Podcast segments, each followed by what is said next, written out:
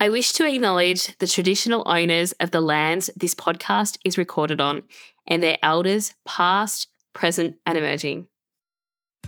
Doing the work to uncover who you want to be, connecting to what's important to you in life, figuring out who you are as a person and growing more into who that person is and feeling more comfortable in your own skin. Every single year that I get older, as women, typically the media, the story that we're told is like, over 40, you're past your sell-by date, it's a cold world out there. But I feel like every single year that I get older, I feel more true to who I am. I feel more open to accepting who I am. I feel more willing to try new things or push the boat out in different ways. And I think that's something that I definitely didn't have when I was in my 20s. So that is one of the things that I would love to see more of, is women in technology who, you know, midlife or older in their careers, really openly and honestly sharing who they are. Hi there. Thanks for joining me for another episode of Holding Space for Unicorns. My name is Alicia Payne, and for years I held myself back. I suppressed my voice until one day I realised that not being me was exhausting and unfulfilling. So I decided to speak up, to stand up for what I believed in and to share my voice wholeheartedly. And this has opened doors that were not previously open and amplified the connections that matter most to me. Holding Space for Unicorns is a podcast designed to empower women in technology to find their voice so that they can realise their potential. We hold the space to share with you real, raw and authentic conversations about the unspoken so that you don't feel alone in your journey. If that sounds like something that you could use a little more of, don't hold back and let's get started. On the latest episode of Holding Space for Unicorns, I had the great pleasure in chatting with Lisa Collins. Lisa is such a wonderful conversationalist and time just passed so quickly during our recording. Lisa is the Director of Experience Platforms at Accenture, where she works alongside executives who are reinventing their marketing, commerce, loyalty, sales and service capabilities in order to drive innovation and profitable business growth. Lisa has lived and worked across 5 continents and has experience with some of the largest SaaS vendors globally, including Adobe and Oracle. Lisa is an industry commentator and a speaker on topics spanning digital innovation, transformation, and marketing. Some of the things that got us excited during our conversation were the power of storytelling in work, play, and our everyday lives, embracing generative AI as it will allow us to dig deeper than ever before as creative individuals, great hacks for networking to make you feel less awkward and to connect on a different level with new people, the privilege and responsibility that we have in being women in tech at a time when things are really changing for women, and the importance of delivering good feedback to our mentors and the people who we look up to, and not just assume that they get it all the time. You just never know when your kind words can make someone's day, and we need to do more of this. I'm so grateful to Lisa for spending time with me on the podcast today, and I'm sure you'll agree it's a real treat to listen to her insights. Her enthusiasm is infectious. Welcome, Lisa. Lisa, thank you so much for joining the conversation today. It's so lovely to have you here. Alicia, I've been waiting for this conversation. I'm so stoked to be here as well. Fantastic. So let's get started.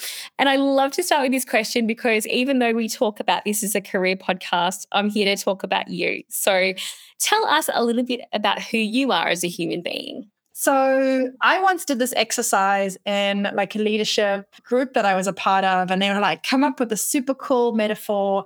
And the one that I came up with was a AAA battery, but I can't quite remember exactly what the A's were. So what I can tell you is that I'm a great storyteller in the moment. I'm quite creative, but sometimes I don't necessarily piece all the pieces together as I go down the track, which is one of the reasons why I'm not the best storyteller, because the punchline often evades me. But what I would say is I'm somebody who looks for joy in life, looks for inspiration and to inspire others, and looks for beauty as well. And that's something that's really followed me throughout my career in my professional life, throughout my career and any other kind of job that I've had. So that's me in a nutshell. Well, I love that. I love what you shared about the beauty in things, because I hear, and I know rather, that you are quite the artist. Ah, Thanks. Whenever people say that they feel like they're not creative or they feel like they're not artists, I really feel like there is a creative person inside of everybody, and something we might have forgotten, or it's something that we used to tap into that we don't anymore, or perhaps it's just not something that's important to us. There's other things that people would rather focus on. But I think humanity is creative, and humanity is creativity made real on this planet. And in my job, often we talk about generative AI and, you know, the difference that's going to make in the workforce and AI in general, how that's really going to impact how we build businesses, how we relate to ourselves and our careers. And one of the things that I see constantly coming up with leaders in this space is that generative AI is just going to take the mediocrity out of creativity. And it's going to mean that people who are creative need to focus even more on that side of themselves. It's not just doing the rote creating of outlines and content and banners and whatever else, but really thinking and digging deep on who are we as creative individuals. So I really believe that is something that machines can't and will never be able to replicate. Yeah, wow. It just made me think when you shared that. I thought two things. So a creative state is probably our most natural state of being. Yeah.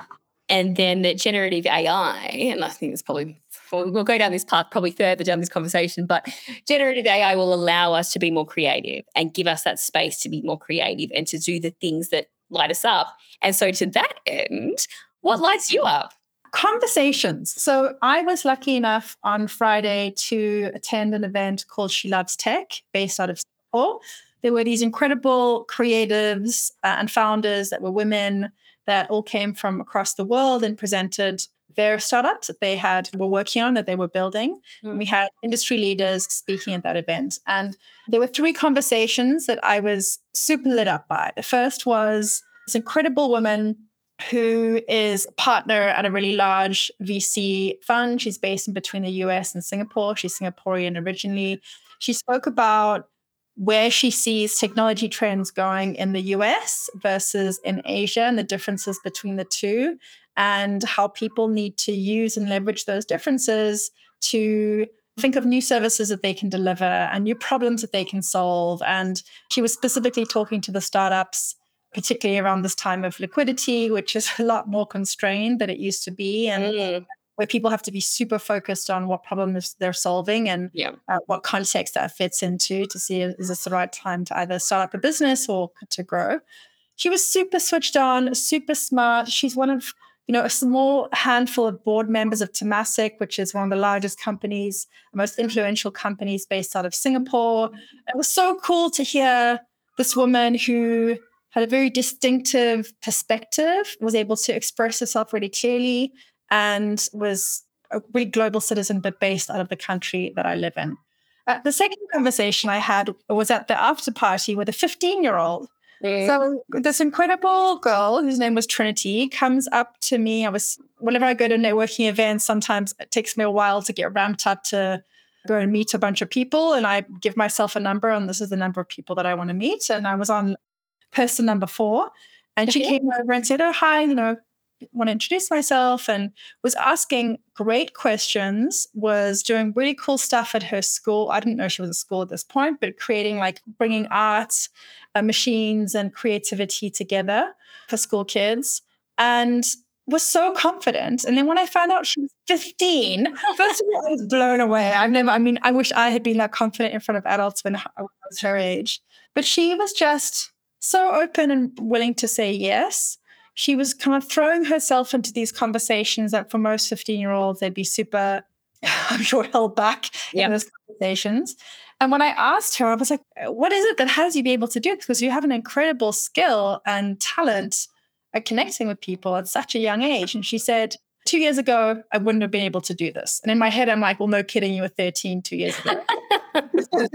She said, a year ago, my parents made me go out and sell fish bowls to people in the street, these old aunties and uncles who have no time for, like, you know, some little teenager trying to get their attention and sell them something. And she had to dig deep to find ways to connect with people in that way to be successful and to sell.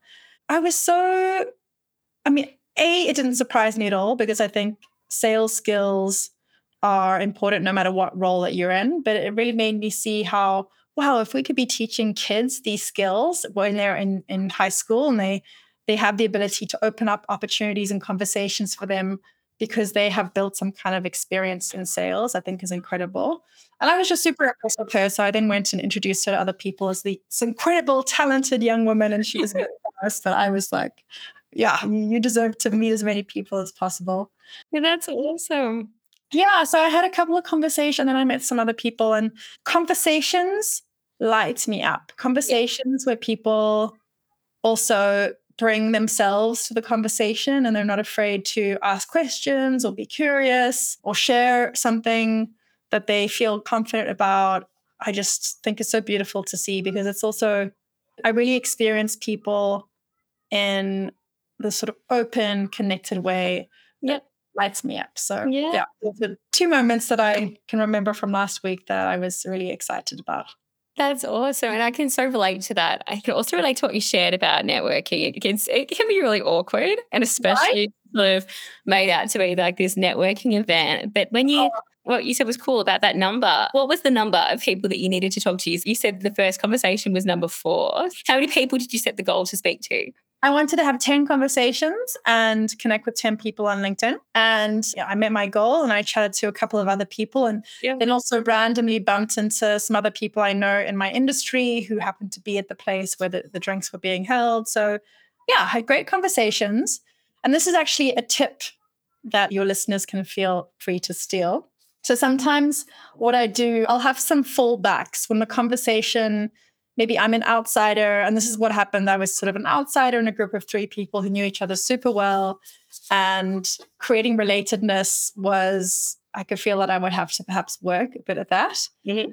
So one of the things in my back pocket is hacks. So I like to collect hacks for any subject, like any random subject you can possibly think of. Okay. And I grow that, my collection of hacks over time, but they're really simple, right? But it has people think about random subjects in a different way. It helps you open up a conversation that is not necessarily threatening, but just kind of open and a bit more creative. So I'll give you an example. Okay, I'm going to be giving myself away here for anybody that attends a wine tasting session with me. But I know a lot more about whiskey than I do about wine. So I can tell a really great glass of wine and a really bad glass of wine, but everything else in between is a little bit lost on me. So when I go to wine tasting, the one hack that I have that I'll whip out of my pocket is going through the whole process, looking at the wine, sniffing the wine, tasting it. And I'll say, oh, that's really approachable. Let you know what you're talking about.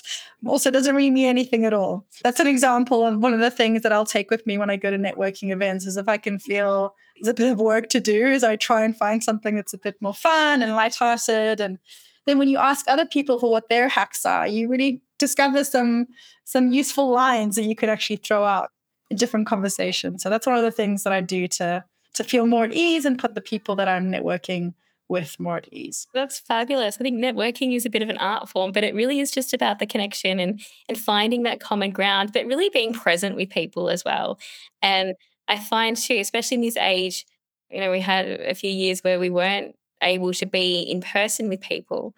I think some of the simplest things and there's the most simple, beautiful conversations I've had, like at networking events, have not been about work at all. It's just been about the person themselves and their culture and things like that. And that, like you mentioned, the word curiosity. And I think the more curious that you can be, the more wonderful experience it will be for everybody. You just never know what you can learn or where that encounter may take you.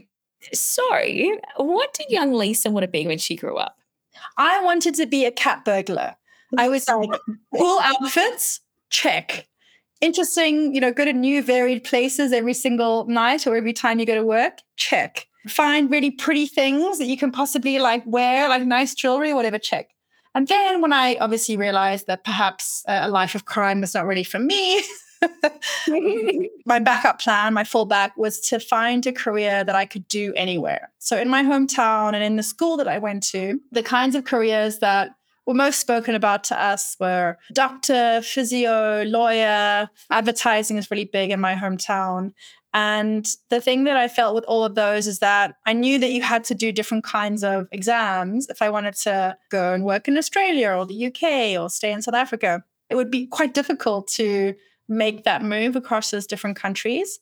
And as I was growing up in my career, so I studied marketing, economics, and digital was starting to grow at that point. And really the whole reason why I just went all in for a career in digital and technology was because I thought, hey, the internet is the same pretty much all over the world. This sounds like something that will allow me to travel really easily. This is what I'm going to go for. There you go. And look at where you are today. No, not houses. So I guess we've kind of gone from cat burglar to digital marketing. Maybe elaborate a little bit more about why you're in the industry today. So how did you end up working in technology? And I know that you've moved around a little bit from the marketing space into deep tech and then the MarTech space. Then why are you still there? Yeah. Why am I still there? Okay, so why I got into it in the first place is digital was growing. There were some more budgets people were trying out in the digital space, running AdWords campaigns. And the company that I worked for gave me a budget and said, just go and make the most out of this money and bring us more leads to our website. Sort of figured it out as I went along. But the thing that I loved is, you know, I had these outdoor advertising people coming to me. I was in a relatively small startup at the time, trying to pitch me outdoor ads and giving me kind of vague assurances that the right people would see these ads, which was felt a bit like a thumbsuck to me. And then on the other hand, I had this analytics coming from Google Analytics at the time and AdWords and these other campaigns we were running. And it was so exciting to see what specific people were interested in and what kinds of messaging was resonating with people. And I think it was the data side. I've always really loved data and maths, and those two things, I could see them coming together. And for me, I've always connected it back to people. So consumer behavior, why people do the things that they do, what kinds of interventions trigger a particular kind of behavior. I've always been really curious about that in my own life. And then digital marketing at that time just gave me a great opportunity to explore that from a, you know, how do we sell something to somebody and hopefully make it meaningful for them or give them access to something that they wouldn't have seen otherwise. Since I started in that space, I then went and worked for technology companies. So the scope that I began to see began to widen. So it went from marketing, analytics, to A/B testing and optimization, to content management, to, you know, building out 360-degree views of the customers and building systems to determine what should the salesperson, if I'm a salesperson in a dealership, that there's a system that tells me, hey, if Lisa's coming in, speak to her about a Mini Cooper that has this amount of space and maybe there's this event that you should invite her to, and that all of the advertising, emails, push notifications, the even, you know, above-the-line campaigns that I was seeing, all of this should create a story that then allows the business to fit the right product to my needs and hopefully make a sale. So I think that expansion of looking at how all the different aspects of customer experience technology comes together, I find fascinating. And really, I think people who are technologists tend to either be big vision picture thinkers on how can we change customer behavior and impact our customers, or they tend to be treasure hunters. Like they want to see how the best way to have the tech work together and fit different pieces together. And I think they're really interesting people that I work with every day. We're solving interesting problems for our customers. And the company that I work at now, Accenture, we're solving really challenging problems, but doing that in a really cool, innovative way that when I hear about how we're doing it, it makes me sit up and say, wow, that's amazing. Every person that I tell these stories to are also really wowed by that as well, to see how we're pushing the boundaries. So yeah, those are the kind of things that I look for with the teams that I work with and the kinds of businesses that I work for as well. It's really interesting, actually. I mean, I know that this is your special place in marketing, technology and customer experience, and only recently have dipped my toe in the water. And the conversations that I have with my customers and the things that they want to achieve in that space are amazing. Like the whole customer journey, having that 360-degree view and the number of people who just don't have access to that and being able to give them the tools to do that and the wherewithal to not only just to say, here's a product and use it, but let me help you, let me solve this issue. And then when they get that aha moment, that is amazing. So I can relate. So I want to just change gears a little bit. So how has being a woman in technology shaped your work experience? And I know too, you've been in Singapore for a number of years now. So maybe you've also got a unique lens to share with us as well. Yeah, so how being a woman in technology shaped my work experience. I think I was really fortunate to come into this space at a time where, for the companies that I work for, there were a lot of initiatives to drive more diversity at different levels of the organization. I've been really fortunate to be a part of different leadership experiences within the organizations I've worked at. There definitely has been a lot of top-down support for women growing their careers in this space. I think that there will always be a lot of work to do for diversity and for different groups. And I certainly have experienced my own fair share of frustrations at being maybe a minority voice in a room where I either felt like I couldn't share myself or I couldn't be really honest about how I felt about something that somebody said. But I think a lot of the times that's something that is a combination of looking for, okay, what is there in myself that I can shift or change or look at something from a different perspective. And then also assessing, well, what's happening outside of myself that either I can request that there's a change or I can push for change or I just move myself out of that space altogether. It's not easy for women in tech still, but I'm really happy to see the kind of support that we're beginning to see, especially in a lot of multinational companies that I see in Singapore. And in Singapore in general, I mean, one of the reasons why I love to be here is of all the countries that I've lived in, there's this great mixture of growth and opportunity in Asia as a whole. And Singapore is a really important financial and economic hub across this whole region. But also there's still a lot of creativity in terms of how people are solving problems. And what's different in terms of the countries that I've lived in is that when you have institutions that have a really long-term view of how they want to change the economy and support diverse groups of people and have the country as a whole win, it's really exciting to be a part of that and to have a perspective of how different people in different cultures are looking to solve the same kinds of problems. I've been really fortunate to be able to see that from multiple perspectives. So I love living in Singapore and I love working in technology. So despite the challenges that I think all industries have, I think they're solvable. And I'm very happy to work alongside a lot of people who are actively working on solving them. Yeah, that's amazing. When it comes to mentors and coaches, I know this is something we've talked about a little bit. What role have they played in your journey to date? They've been incredibly important. I think my very first mentor and coach was my father. So he's always been an incredible support for me in my career and a great source of wisdom around business and growing myself professionally. So having somebody who's kind of been in the trenches and can share really openly about what my strengths are, but what is seen from the outside as my strengths and areas that I can work on, and giving different perspectives around people that I deal with in the business sphere has been invaluable. I've been so fortunate to work for some incredible companies and learned from a lot of managers who were deeply committed to my growth, who were always open about how I could improve, where the opportunities were, actively putting me forward for opportunities. I had one manager who, he really for me embodied like incredible masculine male leadership in that he had this great vision and clarity of thought in terms of how he was looking to grow the team, but also deep empathy and deep compassion for the people in his team.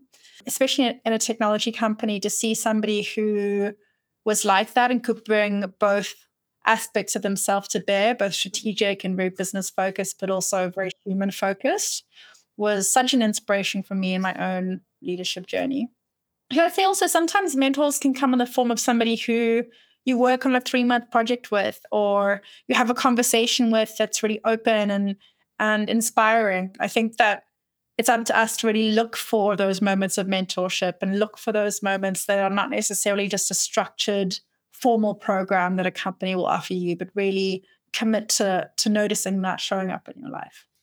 Yeah, no, I wholeheartedly agree with that. I can certainly think of moments, even more recently, where people who haven't been formal mentors have provided me with clarity, like more recently on like the way I learn and the way I like to learn and the way that I like to be managed and the way that I like to be given instruction. Yeah, which I thought was really profound at age 40 to be able to go, oh, actually, you don't like learning like that, but you like learning that way. And that is the way that you're going to get through this. So it is amazing when those people kind of, it might not even be till later on down the track that you go, wow, that person was so instrumental in helping me get to that next level. Totally. It's actually reminding me to do this now, but sometimes we forget to I forget to actively acknowledge those people. I just assume people who are great at what they do know that they're great at what they do. But every time that I've reminded myself to, hey, you know, call out to that person, I really appreciated the way that you said this or that, is it creates another moment of connection with them. And I think, you know, I've had moments where people have done that to me, and oftentimes it's just really surprised me. I've just thought like, wow, that's incredible feedback to receive. And I think we should be doing more of that in life in general, but definitely in the workplace, of acknowledging other people for the role that they played in a moment or a career progression or a meeting that went really well. I think that is so important. And one of the things I know that you know, being in the industry and being in around sales organizations at the moment, just how challenging it is in the current economy. And the reminders I had recently was bringing out a feel-good file. And I don't know if you have one of those. I haven't properly put it together. And just when you get a compliment from it may be a customer, or like a few years ago, someone said thank you on a Lucid chart board for something that like I'd done for them. And when you just have these moments of challenge, because it is a challenging time, you can go back and look at that file and go, oh, hey, hang on, like, this reminds me of who I am and how awesome I am, and keep going, and it can turn your day around. So, you know, somebody once described that to me as the human mind is like one massive kilometers long warehouse, but it's all in the dark. And you go into the warehouse and the only thing that you have is a flashlight. And where you choose to point that flashlight, if you point it onto one pile and it's just a whole bunch of, you know, CD players, you think, oh, this whole warehouse must be full of CD players. And you go put it somewhere else and it's a bunch of sofas. And you think, oh, maybe it's a furniture warehouse. And it's the same thing with our minds. Wherever you choose to focus is what tends to show up for you in life. That's what I always also bring myself back to, whether it's what I'm focusing on in a particular relationship or what I'm focusing on at work. I had the opportunity last week. David Droger is the CEO of our organization. He came with a lot of our senior management to give a town hall last week. And he spoke about reinvention. And that perspective and that point of view I found so powerful. It really was, you know, whatever is happening to us at work, whatever is happening to us at challenging parts of our lives, we can't control so much of it, but what we can control is how we relate to ourselves and how we relate to reinvention. And for me right now, that word was so powerful for me. Reinvention is connected to that warehouse and that flashlight. Like, what are you going to choose to focus on? Is it the stuff that I can't control? No, let me focus on the things that I can. Yeah, reinvention. Yes, love it. I think we're definitely in the era of reinvention. New, awesome energy. Bring it on. We've kind of talked about this a little bit, but what really excites you about the future of technology and the industry as a whole?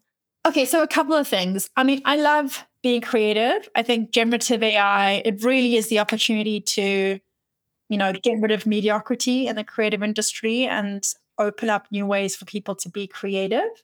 We're seeing a lot of this in the customer experience space that I work in. So customers are asking us for this. People want to hear about, what is generative AI going to mean for my business?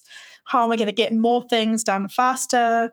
And, you know, when you think of it from a personalization perspective in terms of how businesses reach out to their customers, instead of perhaps giving 2 or 3 offers to 2 or 3 different kinds of segments, you're going to have 1,000 offers in multiple formats given to, like, you know, 200 different segments. And so the companies who are super advanced, and I know that there's quite a lot of companies like that in Australia, are going to be able to have more deeply personal conversations with their customers, because generative AI is actually going to unlock their ability to drive more deeper micro segmentation, micro personalization. So for my industry and my space, I think generative AI really is a truly transformational technology or group of technologies. The second area that I'm interested in, that I'm excited about, is emerging tech. So last year, probably if you had been to conference or had been trolling through social media, everything was about, for 2 years ago, was about crypto and Web3 and how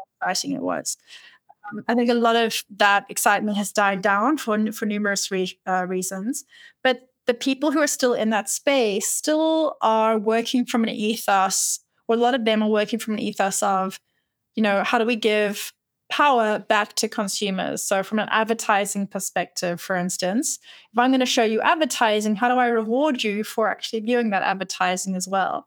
So because of the different technology underlying the emerging technologies, like in Web3, it gives us the opportunity to step back and think differently about how we want to approach the entire business model. I think if you come from the Web2 space that I do, there is this assumption that we'll always just revert to the same kinds of business models that we have today. But that's why I think human creativity comes into play, because if you have a clear drawing board, a whiteboard in front of you, and you're asked to reinvent how you advertise to people, you're asked to reinvent how you deliver services to people, or how you train your workforce as a country, that's a super exciting question to ask.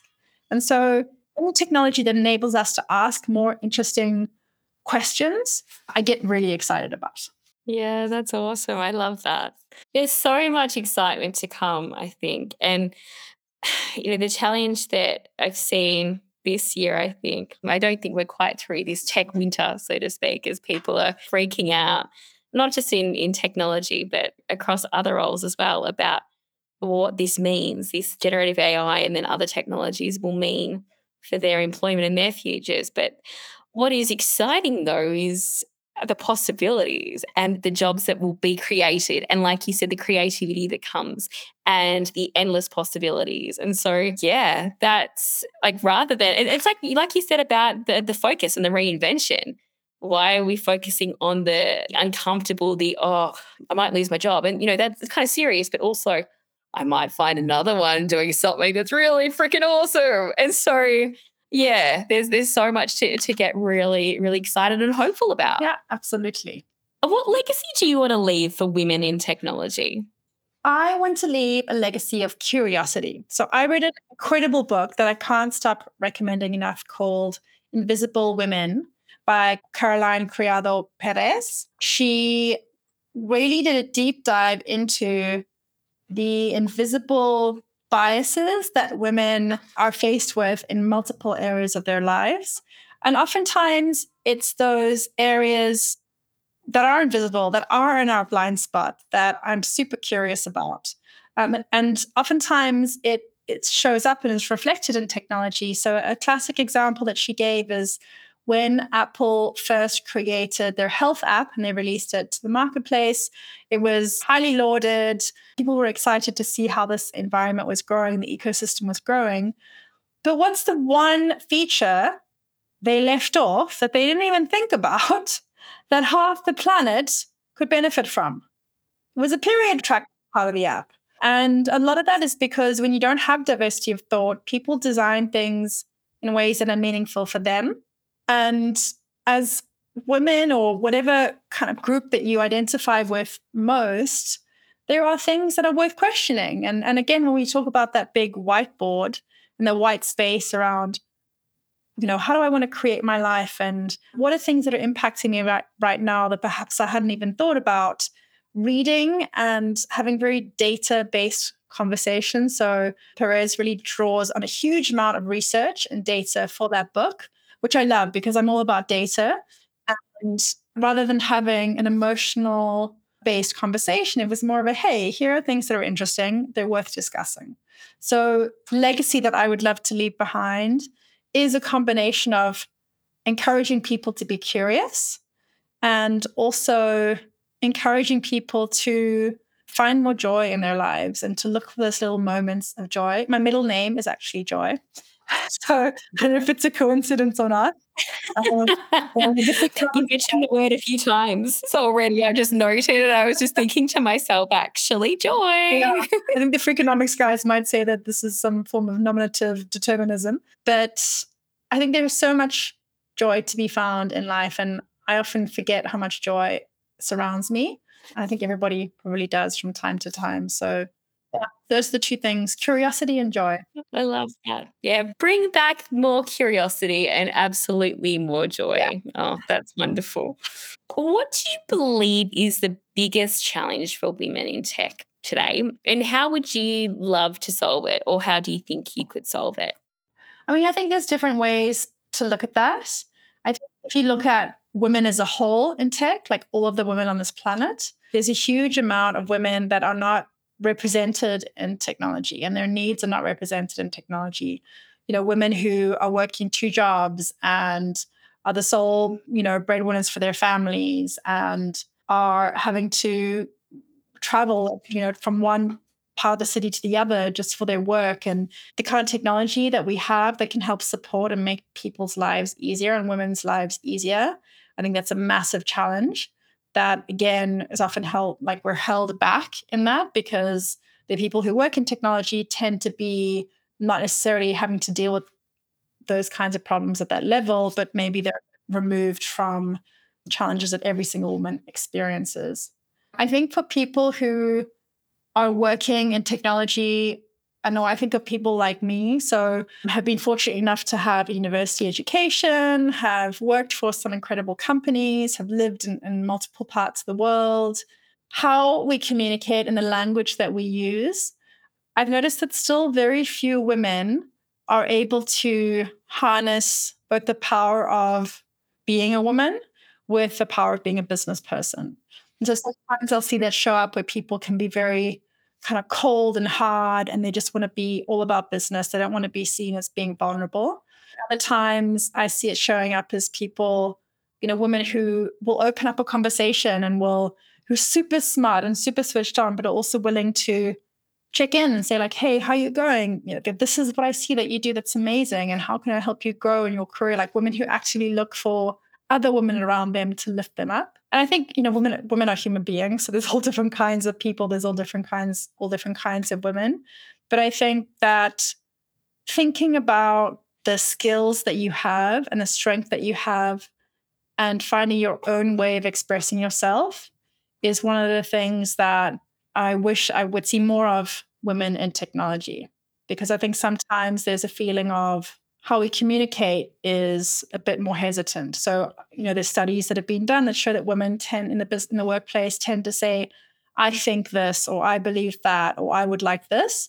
But men tend to have more of an affirmative, this is the way the situation is. And just by different framing in language creates a different perspective of who you are, both in how you relate to yourself and also in terms of how other people relate to you. Doing the work to uncover who you want to be, connecting to what's important to you in life, figuring out who you are as a person and growing more into who that person is and feeling more comfortable in your own skin. Every single year that I get older, as women, typically the story that we're told is like, over 40, you're past your sell-by date, it's a cold world out there. But I feel like every single year that I get older, I feel more true to who I am. I feel more open to accepting who I am. We are more willing to try new things or push the boat out in different ways.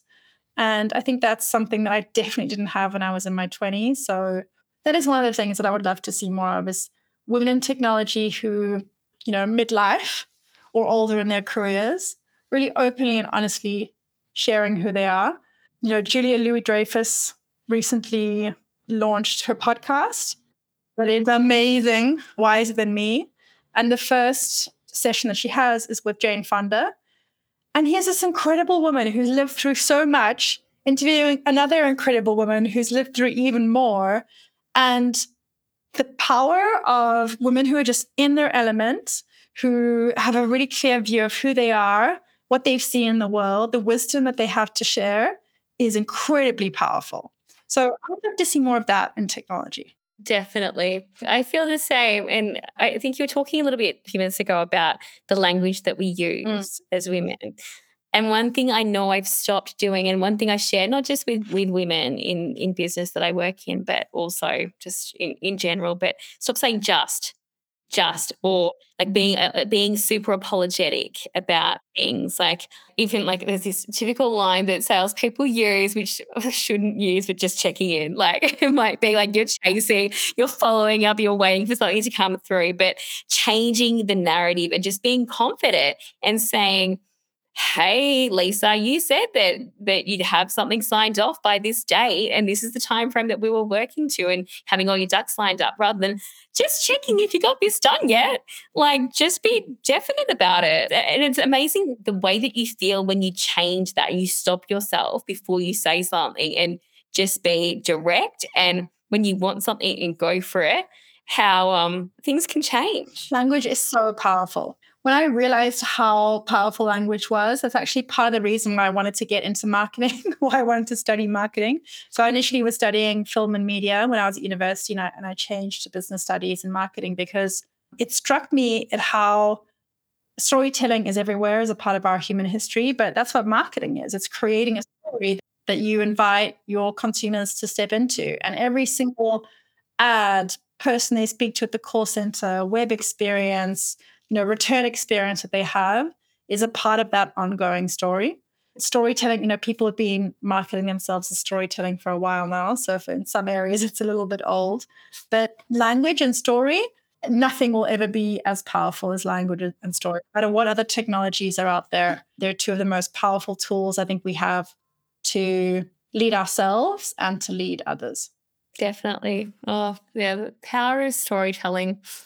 You just won't get that from generative AI, I don't think.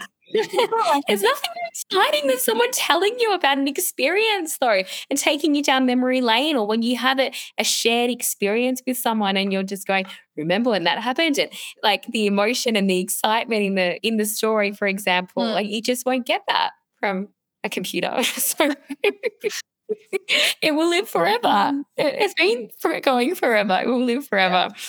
Yeah. Left with my final question, Lisa, but it's been such a wonderful conversation. I'm so grateful that you've been a part of this, and you've brought a completely unique perspective. So I'm sure that everyone will be so excited to hear you. But before we finish up, if you met young Lisa today, what would you want to say to her? I would want to say to her, oh gosh, what I want to say. I think I'd want to say to her, it gets better. Really? I think sometimes as kids and teenagers, and I see this in the teenagers who are around me today, it can be really frustrating when you want to do some things, but you feel held back, or kind of have to bide your time before you can just get out in the world and just get out and be out and do the stuff that you want to do. And I often felt quite frustrated by that when I was younger. And I'd say the second thing I would say is keep playing. So I think I always have retained that sense of creativity and wonder and like a bit wackiness sometimes. But really, yeah, just encouraging her to keep playing, keep exploring, keep being curious. And actually, I remember, I was so embarrassed. I was 17, finishing high school, and they did the end of year, all the awards that they would give out. And I'll never forget this moment where they announced, and the prize for the most inquiring mind goes to, and I turned to the girl next to me. I was like, I wonder what nerd won that. And they read Lisa Womersley. I was just red as a beetroot, dying inside. It was a nerd award that I had won. But it's been the characteristic I think that I have that's helped me through some of the best times in my life and some of the hardest times in my life as well. I love that. That's awesome. Well, thank you so much for being a part of this. It was so exciting when you said yes, because I just thought that, you being in the role that you're in now, and also the experience that you have to share, will definitely benefit others as they listen to this. But thank you. We're very, very grateful. It's been an absolute pleasure to have you. Thank you, Alicia. I'm so happy we had this conversation. It's been Such a pleasure to be here too. Thank you so much. Thanks so much for joining me for today's episode of Holding Space for Unicorns. Reviews are so important for empowering more amazing women to find their voice.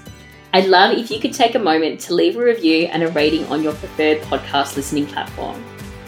If there was something that resonated from this conversation, please take a screenshot and share your thoughts with a friend you feel might need to hear this message, or drop your thoughts on your preferred social media platform and tag me in it. I'd love to see it. You'll find me at Holding Space for Unicorns on Instagram, or I'd love to connect with you on LinkedIn. Until next episode, don't hold back.